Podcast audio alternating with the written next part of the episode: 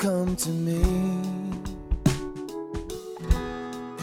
I hear a sound, busy like traffic, out of this town. Welcome to Office Hours on KUCI 88.9 FM in Irvine, the show where I bring you the latest research in the humanities, STEM, the arts, and the social sciences at UC Irvine and beyond. My name is Sibel Kaler, and today I'm interviewing three professors of computer science at UC Irvine Dr. Nalini Venkatasubramanian, Dr. Sharad Mehrotra, and Dr. Pramod Khargonekar, here to talk about their work developing a technology that allows us to track social distancing and cases of COVID 19. Well, thank you so much for being on the show today. I really appreciate it. You're welcome. So, to start off, could you all tell me a little bit about the app and how it works? So maybe I'll start it off, okay, Sibel? So first of all, this is not exactly a single app. So think of it more like a platform or a system, okay, on top of which multiple different applications and apps have been built. So the way this works is that imagine you connect using your, let's say, device, your cell phone, uh, to the campus network, right? And when you do that, there's an event that ha- connection event that happens, and this connection event can be captured by the uh, OIT, which is the Office of Information Technology, and they can forward that information to us with appropriate, let's say, privacy measures. So they actually will uh, anonymize it appropriately, obfuscate all the identity and so on. Actually, we use strong cryptography in this kind of a mission, and then we get the data and based on this data, we can do a variety of things. For example, we can determine if the particular person is in a particular region or not at some accuracy, right? You can also determine if, let's say, multiple people are close to each other or not. So, proximity of people to each other. Based on this, now you can sort of do a variety of different things, right? So, you can sort of uh, do things such as density of a particular place, the number of people in a given uh, area. Uh, are there over the let's say capacity of the place or at what level of occupancy is the uh, room let's say or region uh, occupied right? You can likewise do analysis of where people most people have been as a function of time over the past data right? You can also do uh, with appropriate cryptographic protocols you can sort of determine who has who come in contact with like while while without revealing the identity of anybody at all so once you can do this, you can build a variety of applications. For example, you can build an application for social distancing adherence, right? Where you can say if the number of people who are um, in a region is over a certain percentage, then probably social distancing is getting violated. Or if there are less number of people, then obviously social distancing is probably getting adhered to, right? You can also do things like crowd flow, where what are the regions where people have the significant number of people have let's say gone through. So you can sort of then schedule things such as cleaning services around that time right? Because several people have gone through a certain region. You can do assistive technology for let's say contact tracing right? So uh, you don't the accuracy of this is not as high as let's say that you're within six feet of each other for 10 or 15 minutes. But you can get sort of close to it right? You can sort of get a sense of who if nothing else is a reminder to who did you meet and who could potentially have been in contact with you, right? Which can then assist in the in the uh, contact tracing application, applications. So there are a variety of applications that are built, but I think what you should sort of think of this is it's a tool uh, or framework to empower organizations to sort of deal with the issue of uh, COVID tracing inside the organizations, as compared to an app that a person downloads for their own purpose. Does it make sense? Yeah, wow, that technology is very useful right now. The for... other aspect of it is that, um, you know, there's one other, um, some other kinds of applications where some set of applications require us to know who the, uh, who, we do not need to know who the individual is. So it's privacy preserving inherently, where you want to know the occupancy of a space, or if you want to know that um, a certain region has been visited very frequently by lots of people in the recent past. But there are other applications where you may want to actually give your identity and say, hey, alert me if I have been in a region where there has been an exposure. And that may require, you know, that's something that the user can opt into and ask for information uh, regarding whether uh, they've been in a certain region where there has been a potential exposure, where they could be exposed potentially. So there's classes of applications that increasingly can, if you provide more information, there may be more services. But at the very basic uh, case, there it's really more about is this space been potentially exposed? Is this space crowded? Is this space densely occupied? Um, more about the space than about individuals. Right. And so, do they have to have the app downloaded to get picked up by the system, or all they have to do is be on the school Wi Fi? So, yes, as uh, Sharad mentioned earlier, there is no real app to be downloaded mm-hmm. for the basic uses, right? So, as when you're connected to the your, uh, campus Wi Fi, it registers a connection event. We have machine learning technologies that will account for the fact that you're probably carrying three different devices with you, and um, therefore that should be counted as one as you're moving around. But um, if you want higher levels of services, such as if you want to receive an explicit alert or a notification that you might have been in a region, then you will need to download an app or provide additional information to the campus for ways they can reach out to you. Right. And you mentioned that you can uh, detect when multiple devices are owned by the same user. How do you do that? So imagine that I consistently see, uh, let's say, two devices moving along with each other, right? So that would be the case, for example, if you're, let's say, iWatch and your phone were basically uh, with you and moving together. Now, there's always a possibility that, hey, the two people who are two devices that move together belong to two people who always move together. But the chance of you being able to detect that or for that to happen is much less frequent as compared to, let's say, a chance for you to sort of learn that these devices are together, right? And mm-hmm. once from the pattern of movement of the devices and the location over time and what they, uh, which access point they connect to, we can actually pretty accurately guess whether it is a single device or not. Okay. The second thing is that this problem is really easy to solve at the OIT level if they want to, because OIT actually maintains the identity of every device, the MAC address of every device that you have. So instead of sending us a MAC address, they could just send us identity. That is completely solved the problem out for us, right? The difficult, the but the we, we whether they solve it or not, we sort of do it in machine learning techniques anyway.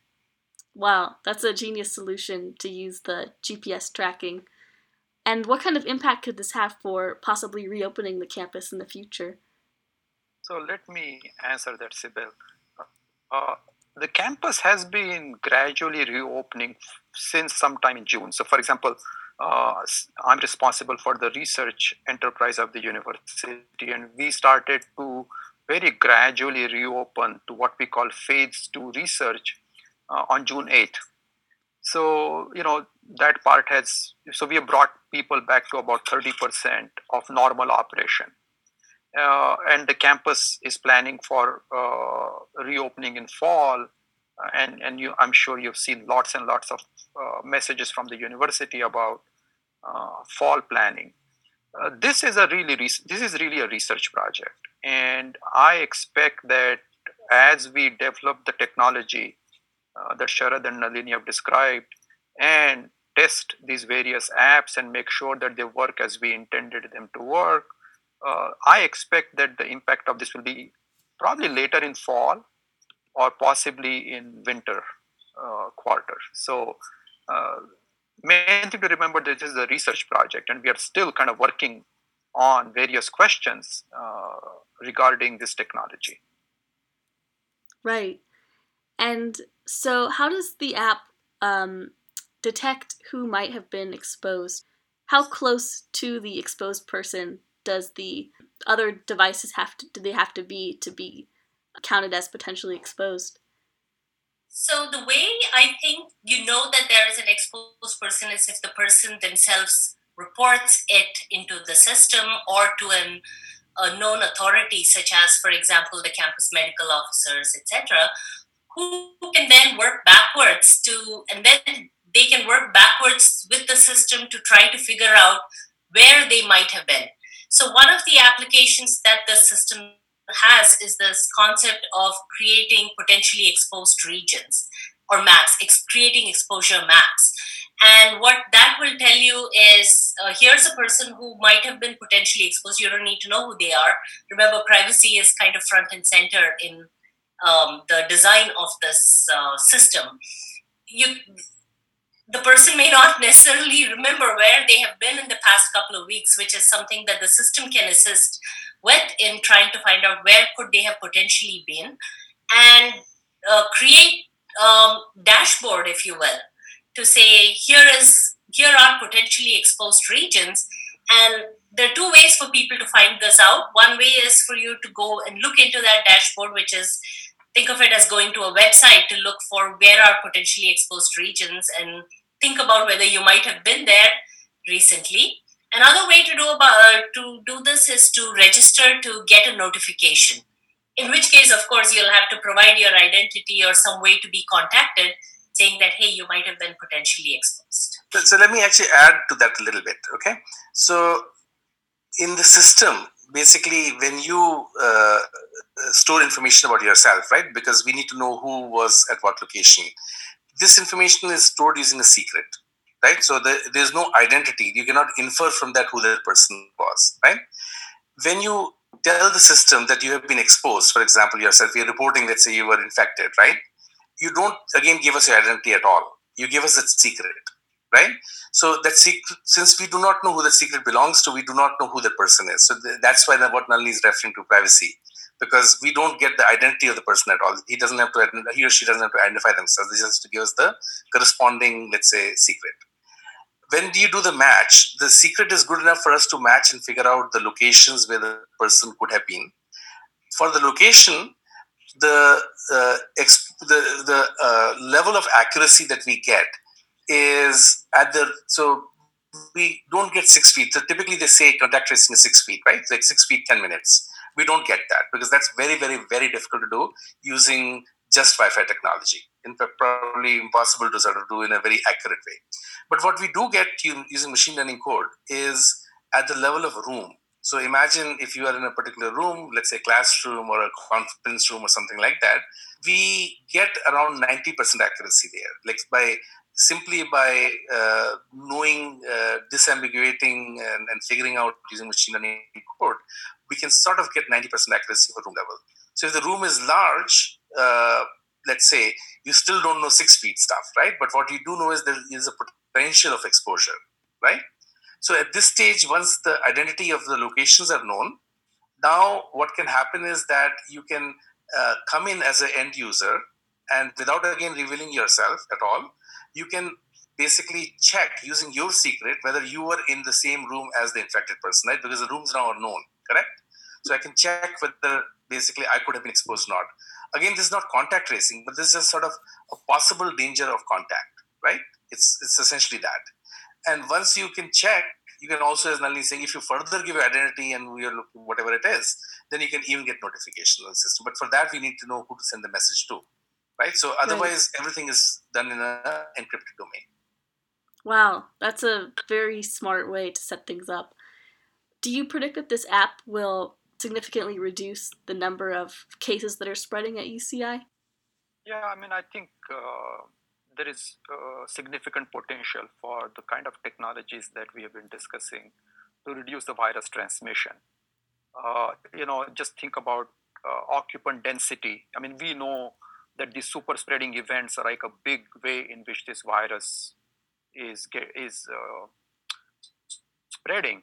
Well, I mean, if we have a if we have a handle on density uh, in rooms and spaces, uh, the supervisors of those spaces and those uh, departments or schools can take suitable actions to reduce those densities and make sure that the people are following physical distancing guidelines. So, you know, I think there are multiple ways in which the technology and its apps, if they pan out as we think they will, based on the research that's already been done and the research, research that's ongoing, I think there is good potential for positive impact on not just you you know uh, i mean on on every on any organization that adopts it right I definitely agree.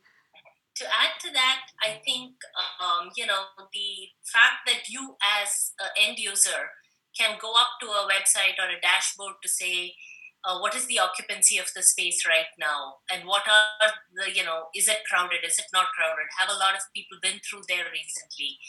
You can uh, you can change your behavior too. You can decide not to go to a particular place or take a class online instead of actually showing up uh, in person and i think in the long term this can influence um, and diminish the spread because it can influence people's behavior in terms of whether they go to certain spaces or not Yes, I know definitely when I'm considering going out, I'm always wondering, oh, how crowded is this place right now? And knowing that in advance would be a very big advantage.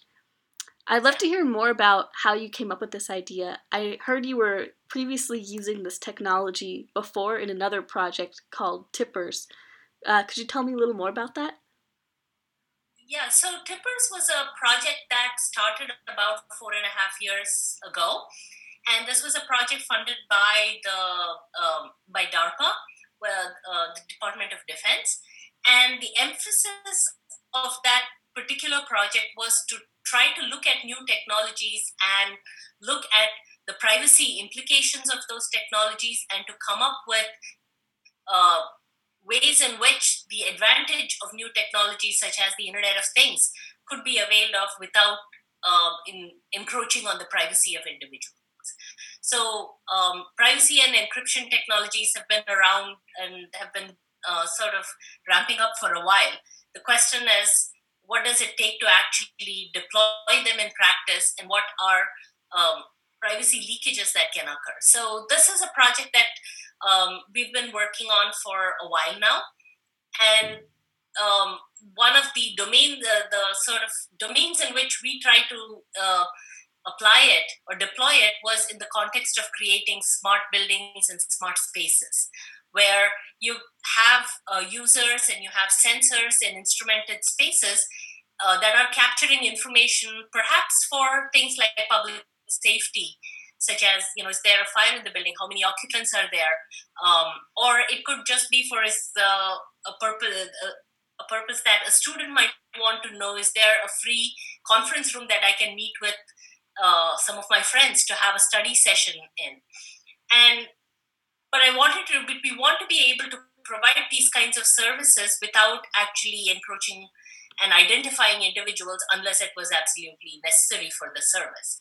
And so this is how this uh, project started out. And um, you know come january when uh, or march actually when uh, the covid crisis started to sort of uh, become much more evident and the campus started to close down, it became obvious to us that this technology could be morphed to provide information about you know occupancy of spaces and uh, provide information to campus uh, the departments the organizers and campus personnel about you know what kind of social whether the social distancing measures that Pramod for example put into place were being adhered to or not um, Sharad may want to say something more about Tippers. Sure, sure. So, so uh, Sibel, think of okay when the sensor world took over, right? Which is a, basically about let's say 15, 20 years ago. You might have heard of it. There were projects like LifeLog, right? Like where there were people. What they did was they sort of wore sensors on themselves to monitor all their activities, right? Whatever they were doing. Usually it was video camera and some whatever, some other sense, some some of the sensors and so on now if you think back let's say what like it's been 15 years since this thing started now every one of us got a smartwatch every one of us got a fitbit or something like that we are using this on a daily basis correct mm-hmm. uh, for variety of applications in this case the medical applications sort of dominated everything else now replace the functioning of individual right with that of let's say organizations such as uci so, what's our, let's say, lifeline for us, or what is the main thing that sort of UCI happens in a campus? Is basically people and their activities and their movement, right? So, what you think of what Tippers did is try to create essentially a life log for a university, right? Where we are capturing exactly all the events that are happening, who's participating, who's not participating. This data that's getting generated is sort of getting captured, right? of course, there's a huge, basically, privacy issue. Like in the previous case, the privacy issue was sort of still there, but the privacy involved, like if you are the only consumer of your own data, there's not as much of a privacy concern. The privacy concern there was, hey, if what if Fitbit runs on the cloud and they get access to all my data, and then you would have heard of a lot of challenges and issues that have happened as a result of it, right? When people start collecting data. So, but specifically your own data was your, it's fine in this case, the organizations, the problem changes becomes much more complex, right? We have got organizations which are generating data and capturing at the organization level, but the data sort of is about you, right? That's why there's privacy concerns. Like you might not be happy for this data to be used in any weird way, essentially, right? But yet at the same time, the data is extremely useful, as you have seen. Like Nalini gave you some examples. And then I'll give you a couple of more examples of it, right? So imagine, I mean, this is very real, can be very real, let's say, at, at UCI. Imagine an earthquake, right? And imagine that uh, somebody's need to evacuate the whole region. Suddenly, I need this question how many people are there on campus? Because if I'm doing any planning, I need to know the answer to that question, right? So that will be an example of it, use case of it, right? So there are lots and lots of such applications that are there where, where you require essentially where people are, how many people are there, and so on, this knowledge. At the same time, it is encroaching on your privacy because now we know who you are, where you are, and so on, right? So therefore, the Tippers project was all about how can you build applications which are useful while at the same time ensuring that there is a privacy preservation completely. I do not need to be able to track you. So there's a lot, a lot of work that's happened in the group, which is sort of trying to quantify what privacy means, how do you measure it, how, do you ensure it, to what level can I share information, uh, such that people uh, there are some guarantees of privacy that you can get. So it's not just UCI, by the way. The Tippers project sort of uh, uh, involved a variety of different, let's say, organizations. Like there's Duke University involved, there's CME involved, there is uh, uh, there's, there's a company called Stealth involved. There's a Honeywell was involved. Honeywell was involved. There's Honeywell involved. There's a lot, a lot of players essentially in this, right? So they sort of all of us collaborated. They work on different aspects of privacy technology. There's a thing called differential privacy, uh, which is there. There's cryptography. There is actually function. There are hugely advanced techniques like functional secret sharing. There are a lot of different techniques just sort of built in to build such applications essentially. And not just that, like what happened is that the success of tippers and these technologies along with tippers sort of got uh, played out and there was a technology to Navy. So Navy has sort of installed it in a couple of the exercises. Actually, there's a big effort actually in the context of COVID itself. So Navy is trying to use our technology to sort of do COVID monitoring inside ships. So that's also happening at the same time. So uh, Tipper sort of uh, was in essentially a system while ensuring privacy, building smart services on top of data. And when we built the Tipper system, we also actually had ran hackathons in which a lot of UCI undergraduates participated, and they came up and developed some cool applications. Um, again, uh, for the purpose of the students. So, one example of an application that I like to talk about is called Professor Tail. So, it's for students to try to figure out whether professors are in their office during office hours and how big the line is so that they can decide whether to go to office hours now or not. So uh, there was another interesting application with uh, respect to recycling on campus called Zot Bins, which is a very interesting team of undergraduates. They developed these smart trash bins around campus that uh, told folks uh, where they could find the nearest recycling bin, where they could find the nearest compost bin, and also gave them information about what to put in each bin. So the use cases for all of these things, whether it's environmental sustainability, public safety, or for something like COVID health. Um, the question is there's definite utility with these technologies, and the question is how much privacy can I preserve while still giving the utility? And that was what the Tippers project was all about. Wow, that is amazing. And so you mentioned that this is completely privacy preserving because there are not names and data associated with the devices being tracked. And so, do you think that this will be a good way to provide data to public health agencies about where people are and what cases have been happening? So, you know, as uh, you know, the university has a very good collaborative relationship with Orange County Public Health, which is the public health agency responsible for COVID 19. And uh, first and foremost, we will certainly comply with and honor and all the applicable rules and regulations. Uh, at this point, you know, still like uh, we have said, this is still an ongoing research project, and then at some point we will decide which of these applications have the most value to uh, controlling the vi- spread of the virus. And at that point, uh, we will certainly share with Orange County Public Health whatever uh, data is appropriate to be shared. Uh, but it's hard to sort of anticipate what that might be. It might be actually the reverse, where Orange County has information about infected individuals and they could use these apps to reduce the burden of contact tracing, for example. So, one of the ways in which we are thinking of this technology is it doesn't replace the human effort in contact tracing. I mean, contact tracing is still going to have significant human effort, but this app can reduce the human effort and also make it more accurate because we can assist people with where they might have been because the system no system can help the individual recollect where they were five days ago or uh, you know uh, because of all the delays in uh, knowing uh, the results of testing. And so I, I, think you know there's going to be some collaboration which uh, is going to be very beneficial uh, for for people for students staff and faculty and orange county in reducing the spread of this virus. Right.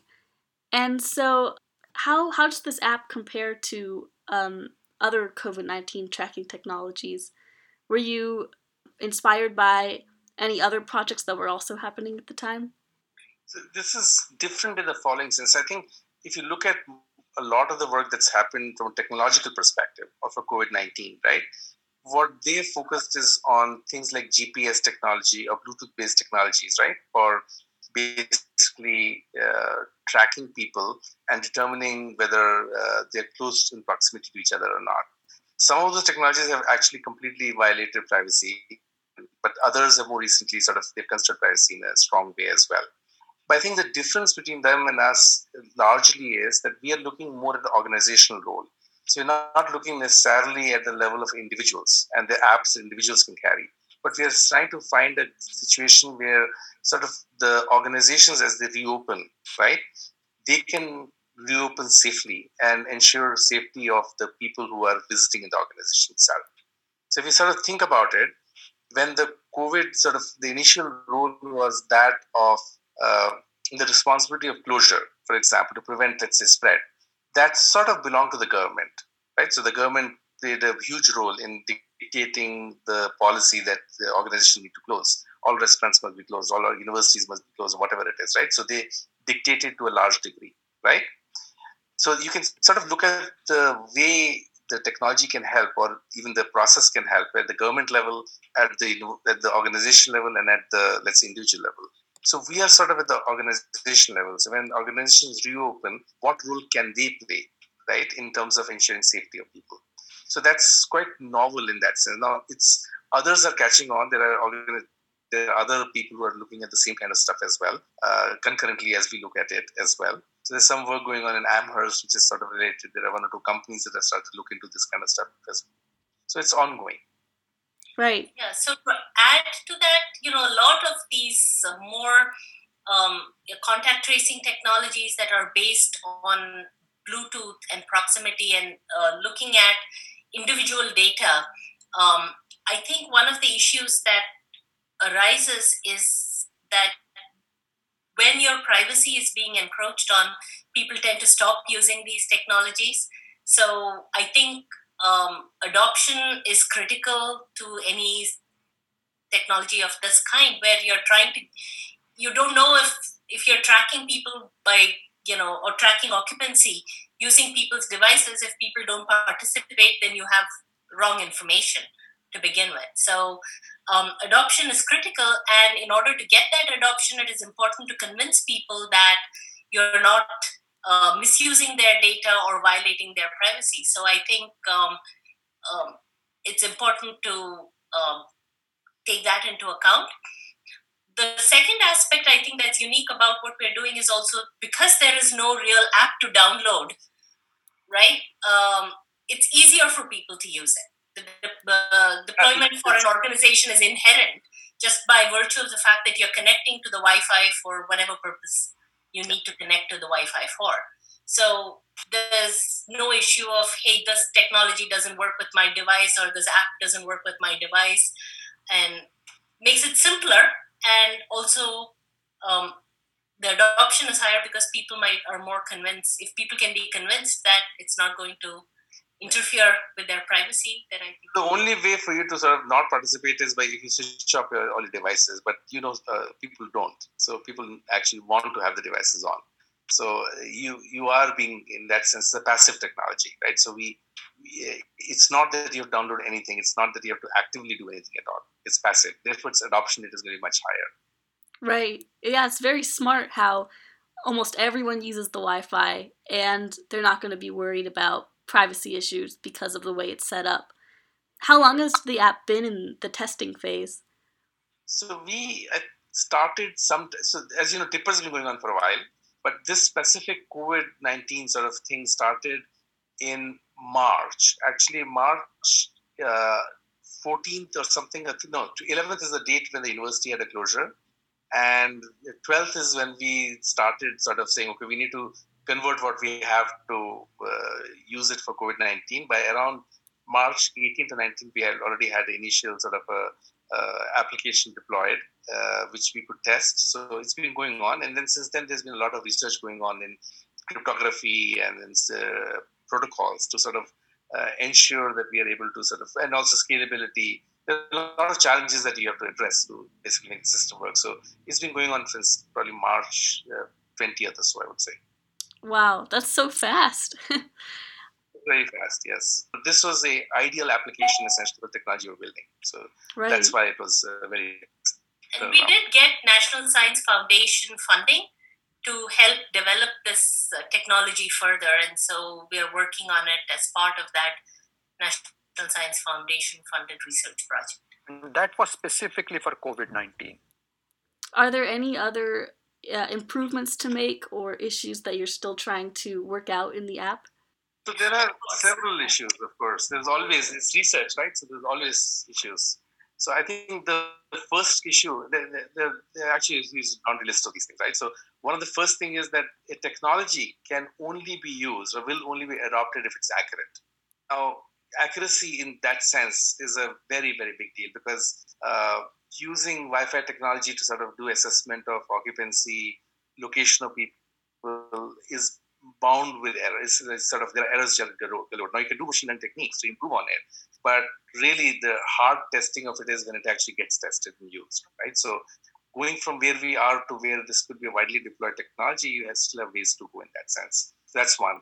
Scalability is another one of the same thing. So it's one thing to work on a small let's say setup versus uh, one or two or 10 buildings to going to let's say a whole campus 24 7 uh, that's where one wants to be right so that's another complexity that comes in being able to make this technology portable so that you can sort of deploy it not just at uci but at anywhere it is intended that that is basically deployed anywhere right but to get the technology to be that robust that it can actually go and uh, be deployed easily at other locations. That's another whole set of challenges that are sort of there. So there's several issues that have to be addressed. And I'm sure Nalini has her own list, or Pramod's own list of things that they would want to see. So there are technical issues, and there are issues in being able to ensure that policy criteria, especially with respect to um, you know public health, etc., are actually being met uh, with uh, the technology that we have. So we are um, working in concert and getting, you know, um, feedback from folks in public health, from epidemiologists, to see how we can make the technology more useful for the purposes that uh, they intend, the, the, for the information that they need. And uh, that is, um, you know, a constant thing that we're we continue to work on constantly. Well, that's about all the time that we have, but thank you all so much. I've really enjoyed learning about this exciting new technology. Thank you, Sibel. Thank you, Sibel. Take care Okay, and have a great day. Bye. Good luck, good luck, bye. Good luck. That was Dr. Nalini Venkatasubramanian, Dr. Sharad Mehrotra, and Dr. Pramod Khargonekar, computer scientists at UC Irvine, talking about their app that tracks social distancing and contact tracing of COVID 19.